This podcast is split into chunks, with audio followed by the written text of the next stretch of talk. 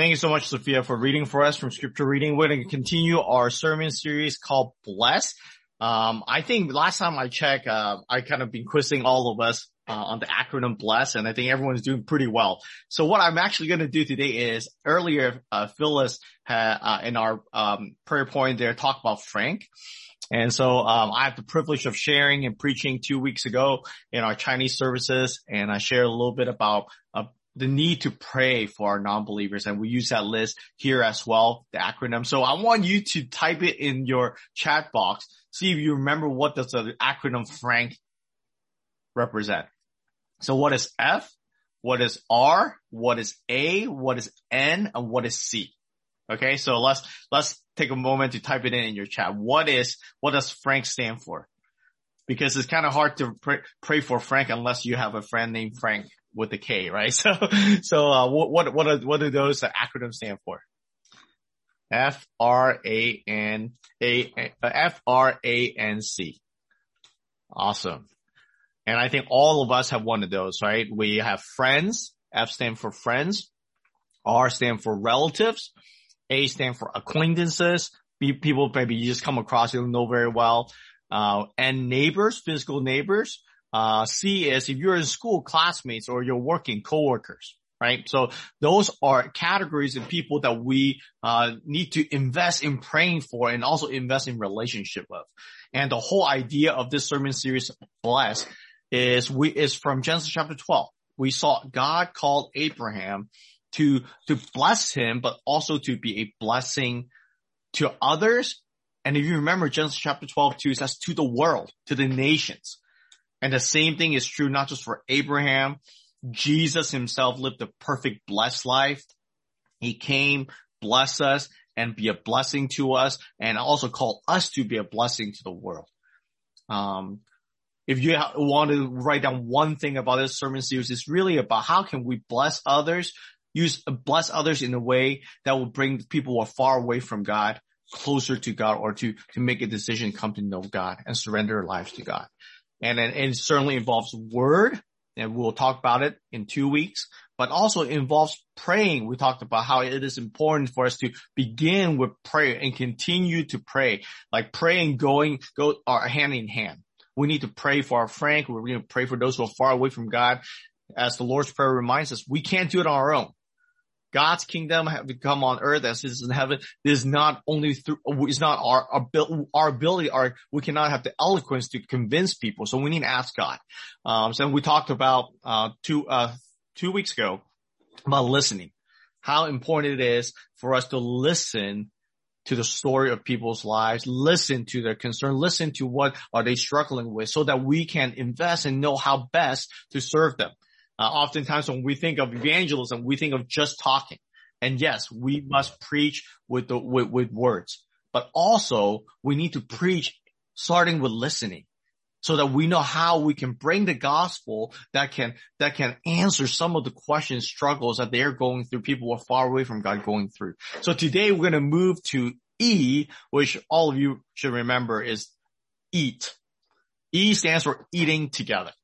Okay, so today we're going to talk about eating together, but I want to share with you a story. When I first moved to San Diego from Hong Kong, I was in 8th grade, and I moved to, that would be my, before I moved, I was in a new school in Hong Kong. So within 3 years, I was at 3 different schools. Some of you can relate to this because you've been in a different environment, different school. Maybe you moved to America. Maybe you moved to a different school. But in fact, my first 2 years in San Diego, I moved to 2 different schools because I was there for middle school, 8th grade.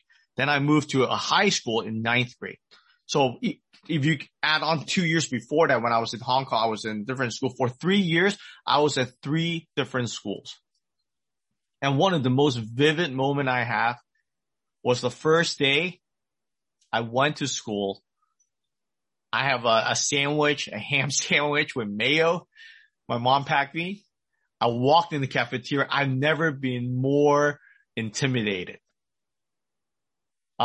Just so you know, where I moved to, is nothing like SGV.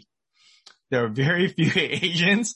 There are a lot of different ethnicities, but Asians. I walked in that cafeteria with my sandwich in hand. Everybody has someone to sit with. I walked in, sad little boy, 8th grade, spoke broken English with a sandwich, not knowing should I go sit in the corner or should I just leave the cafeteria, pretend I'm never there, or should I just like eat as fast as I can and just go run to the basketball court and play basketball by myself. And some of you probably have experienced that before, just that loneliness, not knowing anybody, and you enter an environment and say, this is really, really awkward. Maybe you've done it at school.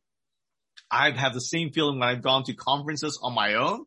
Everybody has a group that they're going with, and you're going is like, oh, unless you're extroverted, which I'm not, you just feel like it's so strange. You feel like everyone is looking at you. You're not connecting with anybody. You don't know anybody, and it can feel very, very lonely. But I remember that day, that first day, this guy came by and just sat next to me. He just asked my name. I just sat in the corner. He just came by and asked my name, where I'm from, with what broken English I had.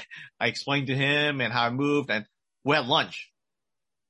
And ever since then, this guy I had lunch with until I graduated from high school.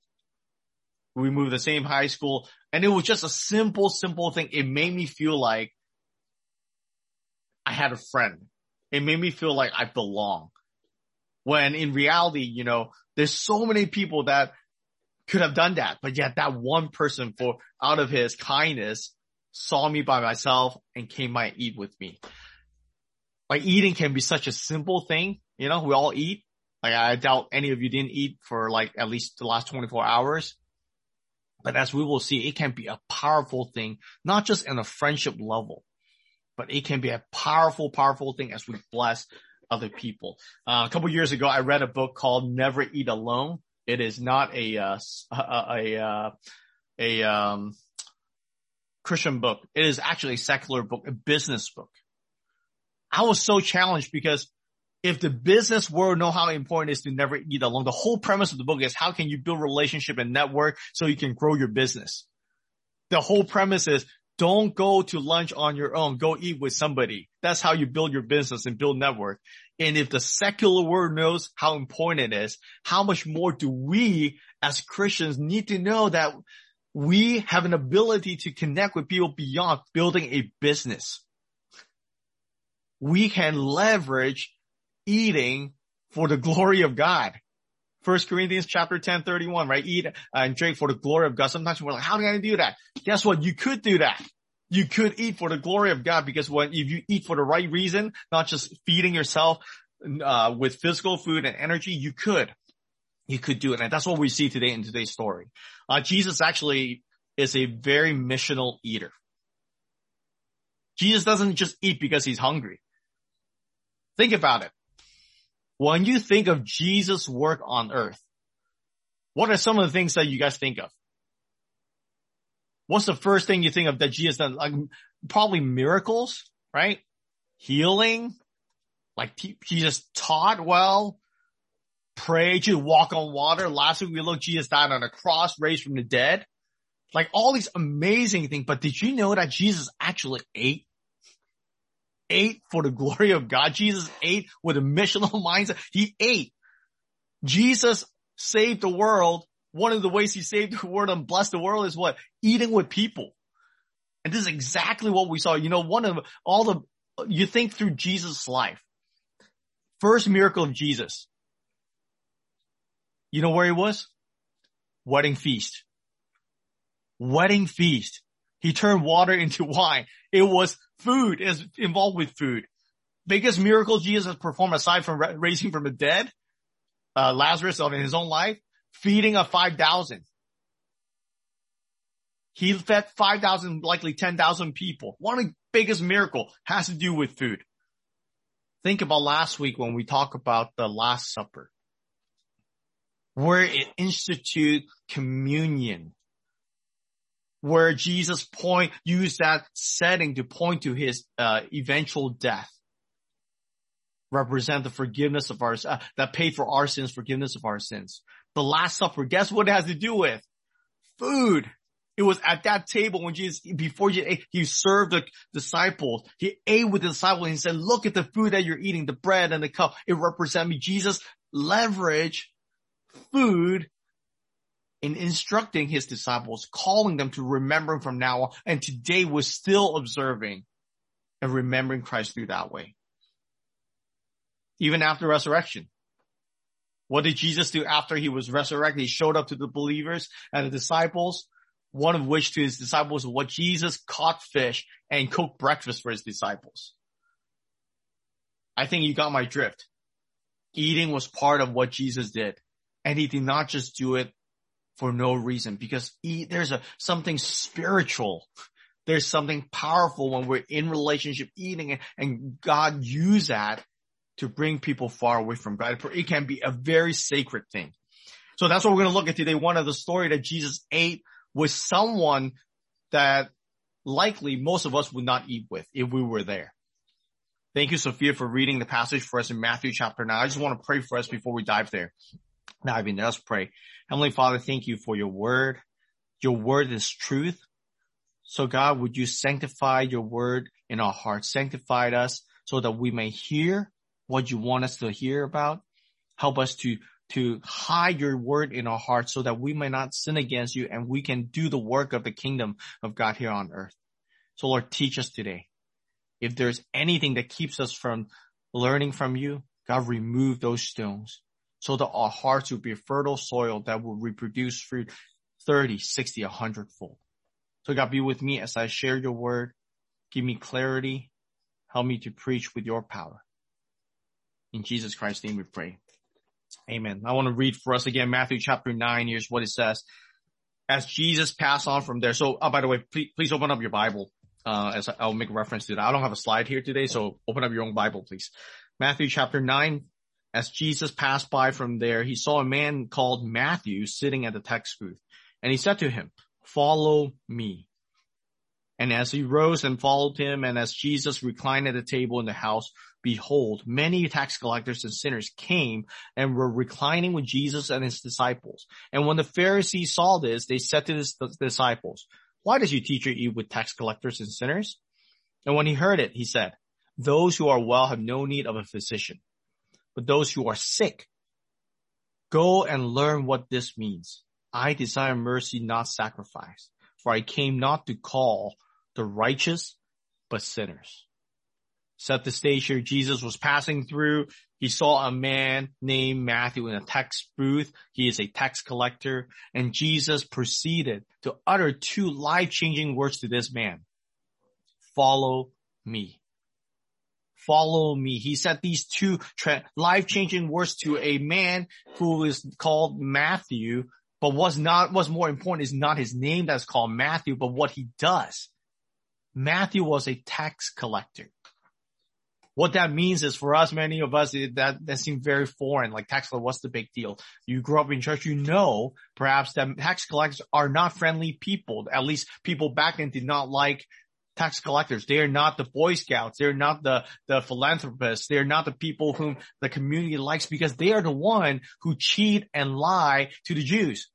They are the liaison to take money on behalf of the Roman empires from the Jewish people. But on top of that, they're not just taking taxes for the government.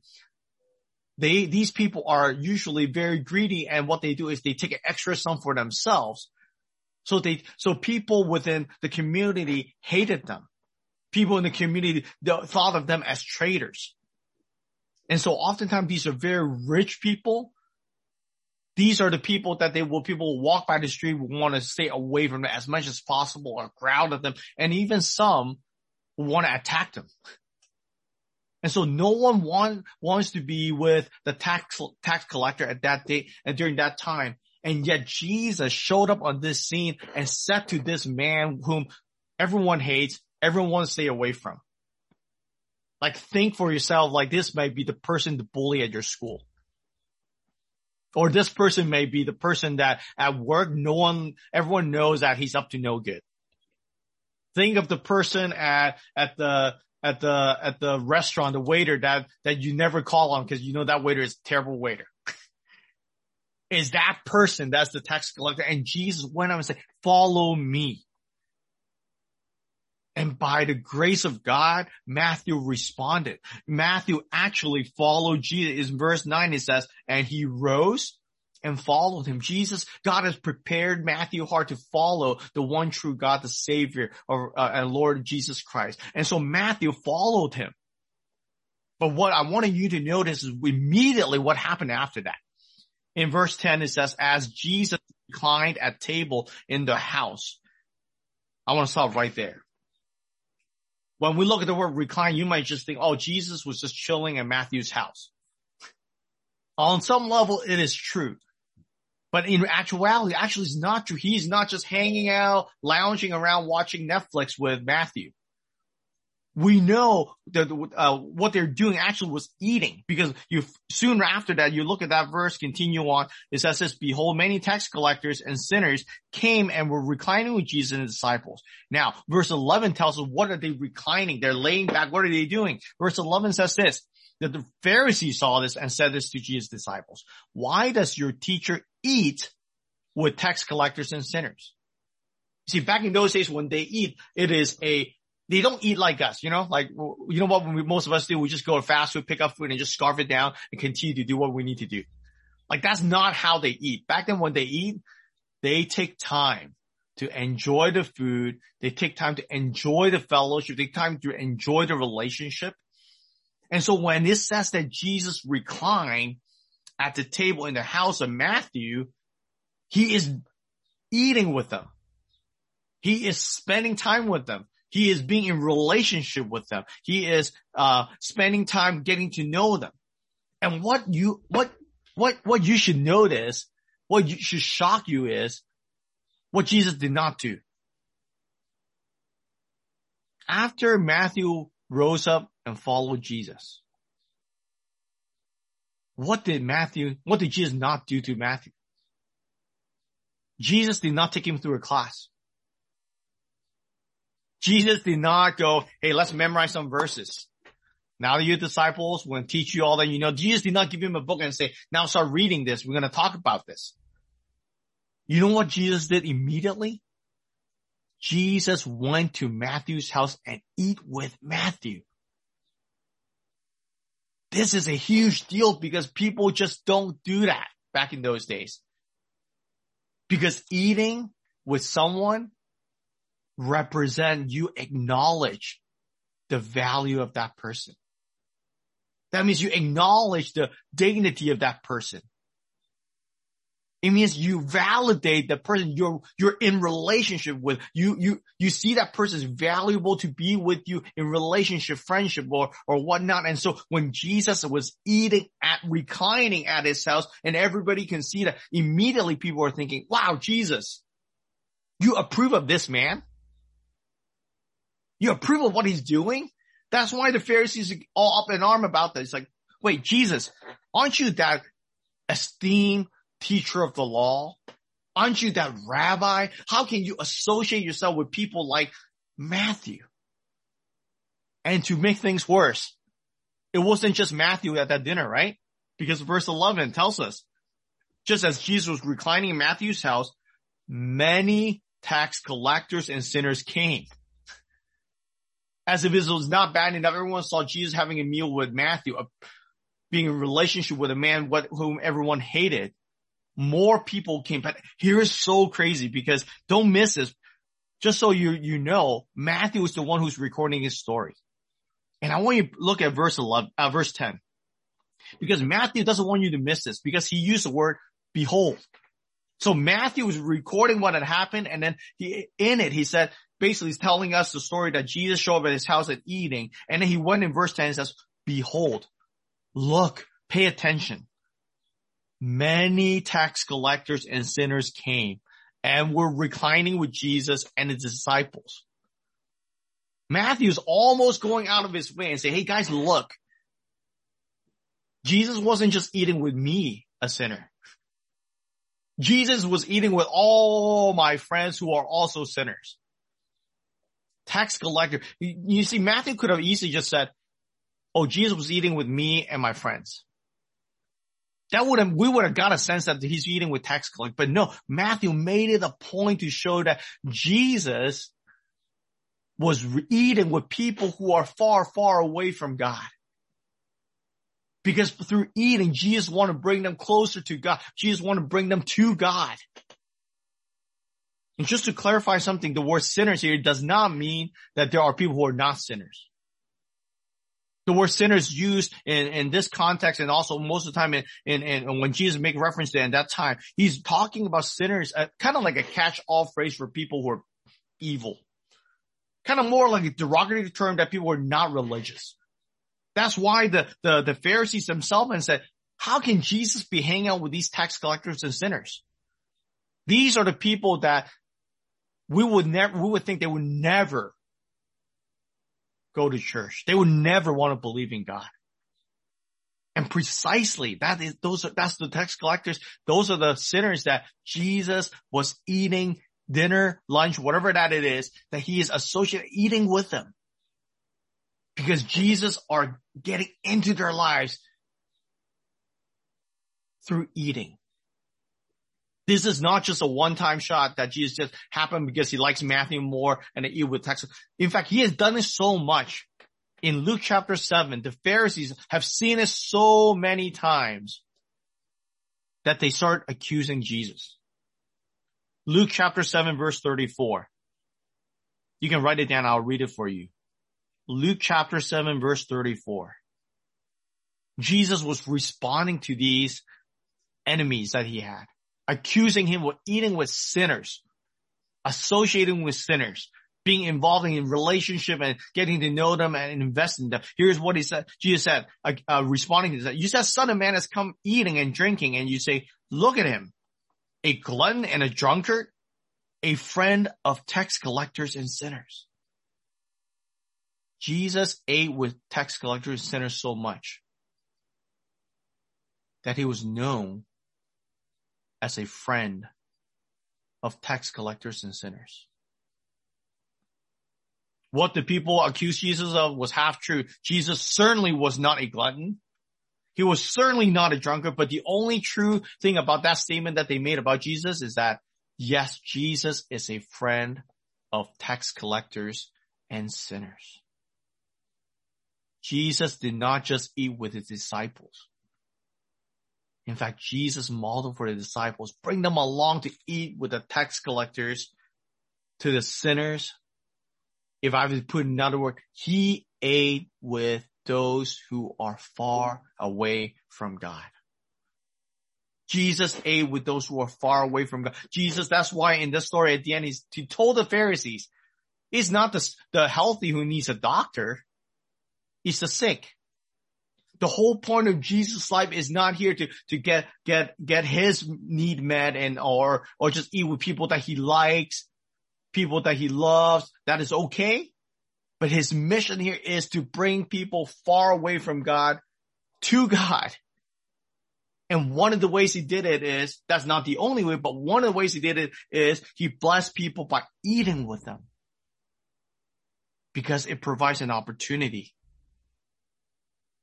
for him to get in relationship with them and introduce them to Jesus. In fact, the eating that he's doing allows him to do what we will talk about the next 2 weeks, to serve those who are far away from God and to share the gospel and story of Jesus to them.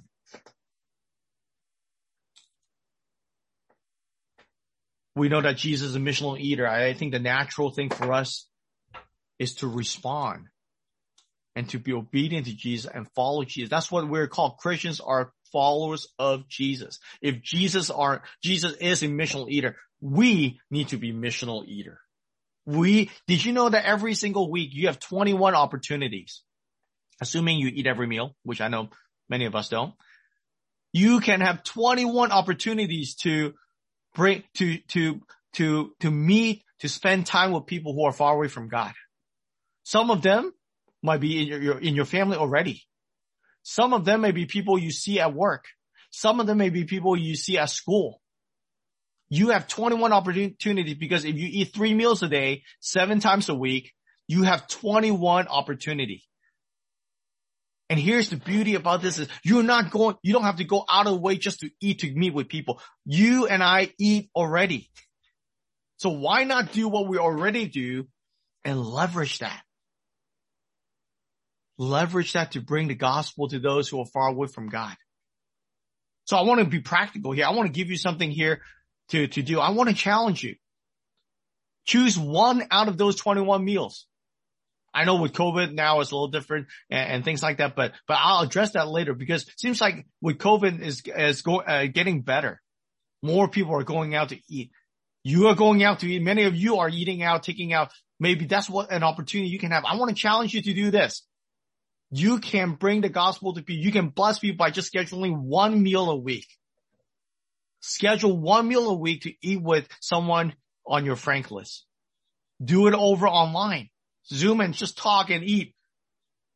You know what I find? A lot of times when you're eating often pairs well with listening.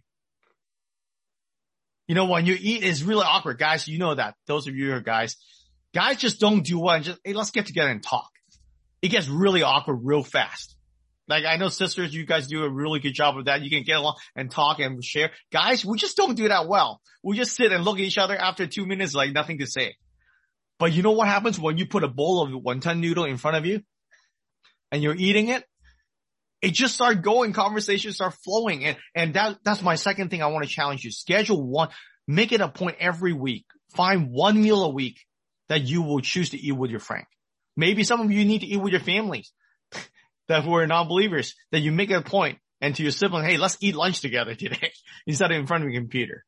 But secondly, here's what I want to challenge you to do. 2 weeks ago, we learned about listening. We talked about how we can ask 4 questions, right? We talked about the history, where they from, what their life story is like. We talked about what do they like, their hearts. What are something they like to do? You know, what are some of their habits? What are something that they tend to do often? That they go to a certain gym often. And what are their hurts? What are some pains that they're in their lives? What I want you to do when you schedule that lunch, schedule that dinner, ask those questions. Spend time listening to them. One kind of fun thing is, you know, when you ask the question, they answer, then you don't talk a lot. You just kind of eat. You get to eat, right? You know, so you want to, you know, give you opportunity to listen. And I think that's really important for you. There's something about food that let the guards down when people eat together. It bonds you and it gives you opportunity to listen to your Frank. I know some of you are thinking, well, I don't have time. I can barely have time to eat with my family. Here's what I want to challenge you. Maybe by doing this, God can use this to recalibrate your life. Maybe some of us are so out of rhythm because of COVID.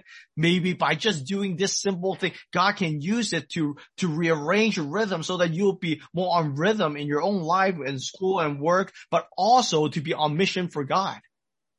So why not just be intentional about this and let God use it perhaps to change some of the things that have gone out of rhythm, out of sync in your life. And now you can start having a healthy rhythm. Both in not just in just being missional to those who are far away from, but also the rest of your life. I mean, some of you are also saying, I don't know what to say. I'm not a social person. I'm an introvert. I'm not a conversationalist. I don't know how to talk. But what if this is an opportunity for you to experience God? God never called us to go reach the world for Christ because based on your personality, based on your, you know, your makeup. We're all called to do that. But this might be just a breakthrough in your spiritual life to see God work in your life that you've never seen before. There are certain things that we're more natural to. There are certain things, some of one may be more better in conversation. But the calling to bring the blessed people who are far away from God so that they will come to know Jesus, that's a calling for all of our lives. So this may be a chance for you to experience something you've never experienced from God before, and maybe it will propel you to grow.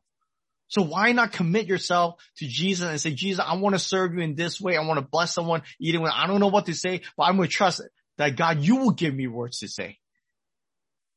Help me to be good listeners so I can follow up with comment, follow up with encouragement. Maybe some of you are saying, I don't know how to cook. Well, go take out. Buy your friend some food. Order it out and send it to their house and say, let's have lunch together. They would appreciate that. Maybe you don't know. Maybe once COVID opened up, you're like, I don't want to clean my house. Ask your wife, your husband, your siblings to clean the house. Make it a teamwork. See, there's no downside of doing this. All joke aside, this is what God called, and it is something that we already do. We already eat. I want to share with you two stories about my own life. Hopefully, it will encourage you. One is a negative experience. One is a positive experience. One is a failure. One I believe is a victory. So, when I was working before I came to our church here as a pastor, I work at Caltech. Many of you know. Back in those days, we just got married and I was part-time school and seminary. So my days are pretty packed. And what happened is when I was working at Caltech, my coworkers oftentimes would come into my cubicle and hey, Ben, you want to go get lunch? Or at least go eat lunch together. I've done it here and there, but then after a while, my life just got a little busier. And I realized I needed the time for lunch to do my homework for my class. And Hannah at the time was working night shift. So there's just a lot of things going on. I'm trying to squeeze every minute out of it. So after a while, I started saying no to those lunches. And just so that I can use that time for reading for my class, to do my homework, write my paper. After a while, I realized started noticing that my coworkers stopped asking me out for lunch. They stopped coming by and knocking and ask, and so I know that probably they got the hint that they've asked a few times. Probably I'm gonna say no. And I remember one day thinking like, wait, why did they stop asking me? And then I realized it's because I was the one who's been saying no. And I was really convicted by the Lord. And you know, I'm here, I am studying to be a pastor, studying God's truth. And yet I'm sacrificing the very opportunity God had planted me at that workplace. You know, during work time, we can't talk a lot, but then lunchtime is where I get to know them. All I needed to do is just spend 30 minutes, 45 minutes eating with them, getting to know them. If I do it every day, 5 days a week, that's 5 times a week I get to be investing into these people's lives who are far away from God. But all I did was again, nothing wrong with being studious and all that, but I was so convicted that this is exactly what God is calling me to do, and yet I'm doing something else to replace that. And I remember just regretting, man, how can I lose those opportunities? I got to eat anyway. Why don't I eat with them? So later on, instead of eating lunch, we ended up spending time outside and playing basketball and all that. So that really challenged me to leverage what I'm already doing to be with them. So that was a success story. I shared that to you because I know many of us can easily do the same thing. Maybe at school, maybe instead of making up your homework, do it well the night before and get it done, so that maybe when you return to school in person, you can actually spend the time to be with those who are far away from it, or those of us who are working. I missed that opportunity. By the grace of God, I can use another opportunity to do that. I was convicted by that. So I want to spare you the mistake so that you will be encouraged to do that. Here's the second story. Our kids are involved in the basketball team, and every year our Hannah and I love to host a end of the season party for our whole team, for our kids team, usually two teams together or sometimes separate. I think the last time we did it, most people are gone. And so we always have a great time. Again, it involves food.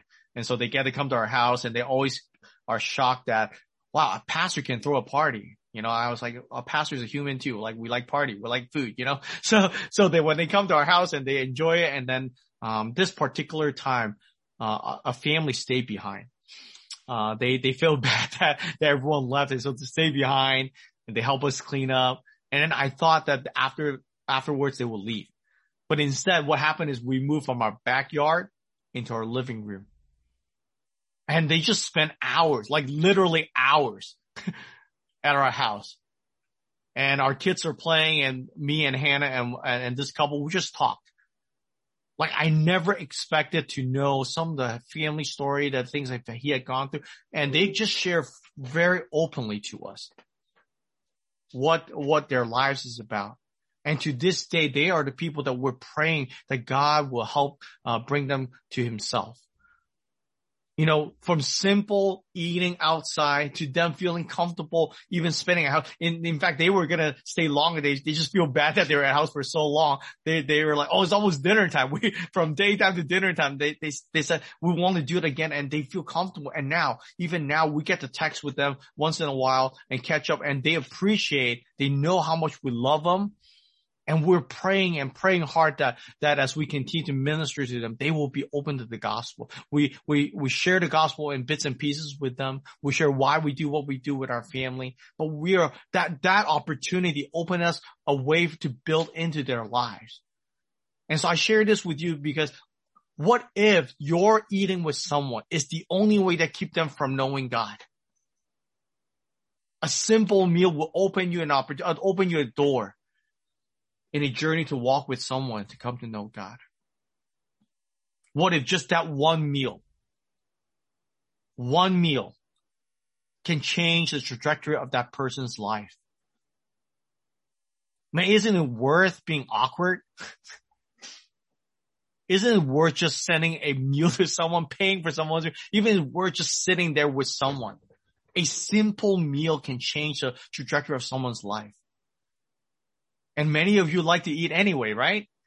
Those of you who are married couple or dating couple, when you go out to eat on your own, invite another couple with you. Invite a non-Christian couple with you. The only thing is, I'll tell those of you who are single, don't invite someone out and say, I'm doing this missional eating, but really you're just trying to date someone, okay? That's not a good enough reason to do that. Okay? So, but really, what if that is the one thing for us that will open up doors for us to share the gospel, to bless someone? Jesus ate with people. Jesus blessed the world by a simple act of eating. Would you be willing to do that to every one of the Frank that you have? Let's pray together. Heavenly Father, I want to thank you so much for Jesus' example to eating with the tax collectors and the sinners. God, to us, eating seems to be a necessity for our physical body. For us, eating sometimes can be a chore. But thank you for opening our eyes to see how eating can be such a spiritual, powerful, missional practice. Jesus, you love those who are far away from you, and you do everything to bring them back to yourself. So God, will you give us the same heart? Will you give us the same burden? That we would intentionally seek out those who are far away from you. Lord, help us to overcome our shyness, overcome our feeling of inferiority, inadequacy. Lord, help us to be weak so that you may be strong. Help us to be mouthpieces of the gospel, of blessing and encouragement to those who are far away from you. So God, I pray in advance for every one of us this week that we would have an opportunity to eat with someone who is far away from you. And help us to experience you. Help us to bring the gospel to that person. So all glory to you. In Jesus Christ's name we pray. Amen.